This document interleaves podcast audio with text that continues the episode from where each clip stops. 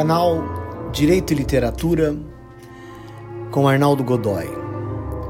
Alguma crítica literária, musical e cinematográfica. Há justiça na história? Não existe justiça na história. Essa chocante afirmação dos pontos centrais do livro Sapiens, uma breve história da humanidade, de Yuval Noah Harari, um livro badaladíssimo. Alçou o seu autor, um jovem professor de história israelense, a uma merecida posição de popstar. Harari é uma celebridade. Não tem Facebook, Instagram ou participa de grupo de WhatsApp. Não teve conta no Orkut. Ao invés disso, estuda. E estuda muito. Esteve recentemente no Brasil e deu entrevista disputadíssima no programa Roda Viva. Carismático, com inglês idiomático, com sotaque enigmático, instigante, Harari representa alguma inovação no mercado das editoras e das ideias. E que novidade? Procuro pontuar algumas que me chamaram a atenção.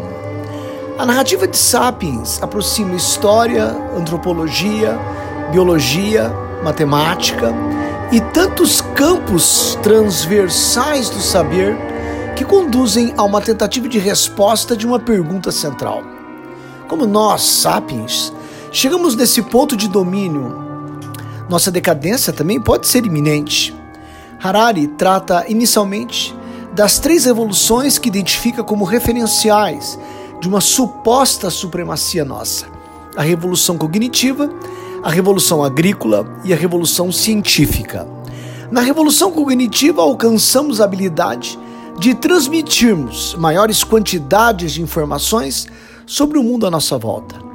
Consequentemente, nos habilitamos a realizar ações complexas, a exemplo de como evitar leões e como caçar adequadamente bisões. Nos capacitamos também a transmitir grandes quantidades de informações sobre nossas relações sociais como resultado, os grupos tornaram-se maiores e mais coesos. Conseguimos também transmitir grandes quantidades de informação sobre coisas que não existem de fato, tais como espíritos tribais, nações e demais conceitos abstratos.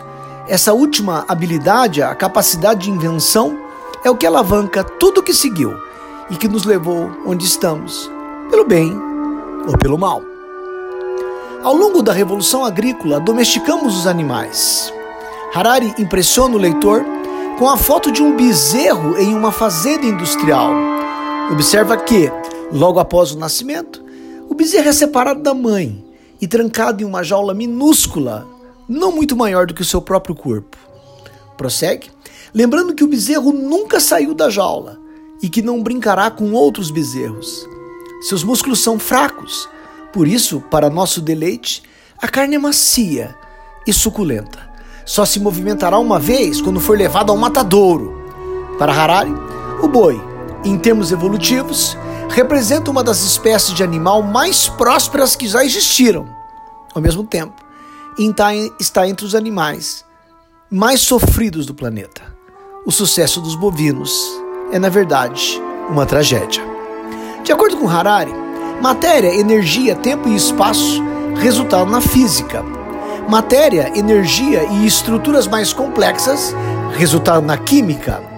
Moléculas se combinaram em organismos estruturados, o que resultou na biologia. Há 70 mil anos, um desses organismos, o Homo sapiens, construiu estruturas organizacionais bem elaboradas. Resulta disso a cultura e a história. Cultura e história decorrem também da imaginação. Podemos imaginar e falar sobre coisas que não existem de fato. Construímos uma imaginação coletiva. A religião, nesse sentido, decorre de mitos religiosos compartilhados. Os estados, de mitos nacionais comuns. Os sistemas jurídicos, assim, não passam de mitos jurídicos também compartilhados. Como que se combinássemos a acreditar nos mesmos deuses, nas mesmas bandeiras e nos mesmos códigos. Harari ilustra o argumento com a história de Armand Peugeot e sua empresa, a fábrica de automóveis francesa Peugeot, com base no símbolo da companhia, um leão, lembra que o negócio resultou de um código jurídico, redigido por um parlamento, segundo o qual, se um advogado seguisse ritos e liturgias prescritos e adequados, escrevendo todas as fórmulas jurídicas em um pedaço de papel decorado com selos, com uma assinatura, tudo estaria organizado.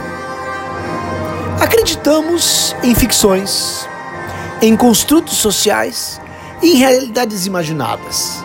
Essa crença nos diferencia. Corporações, cujo nome identifica a efetiva incorporação de uma ideia, e pessoas jurídicas são meras invenções. Ao argumento de Harari acrescenta o fato de que, na tradição do direito privado, as pessoas jurídicas foram originalmente denominadas de pessoas morais. A tradição do direito privado é também uma criação conceitual, especialmente dos romanos. Exemplifico com os conceitos de pessoas, de coisa fungível, de contrato, de posse, de propriedade, de uso, de gozo, de fruição, de sucessão, de responsabilidade objetiva e subjetiva, que só existem efetivamente como resultado de nossa invenção. Criamos mitos. Harari lembra-nos que a partir de 1789, boa parte da população francesa deixou de acreditar no mito do direito divino dos reis e passou a acreditar no mito da soberania do povo. A partir da imaginação de crenças animistas e de espíritos falantes, tudo é possível, porque a imaginação não tem limites. Criamos ordens imaginárias e desenvolvemos sistemas de escrita. Essas ordens, que são reveladas no direito e no Estado, não eram e nem são neutras ou justas. Dividem-se as pessoas em grupos, dispostos em hierarquias. Níveis superiores detêm privilégios e poder. Níveis inferiores sofrem discriminação e opressão. Harari exemplifica historicamente com o Código de Hammurabi, Mesopotâmia, século XVIII a.C., que estabelecia uma ordem hierárquica fundada e formada por homens superiores, por homens comuns e por escravos. Os superiores ficavam com todas as coisas boas da vida. Os homens comuns ficavam com o que sobrava.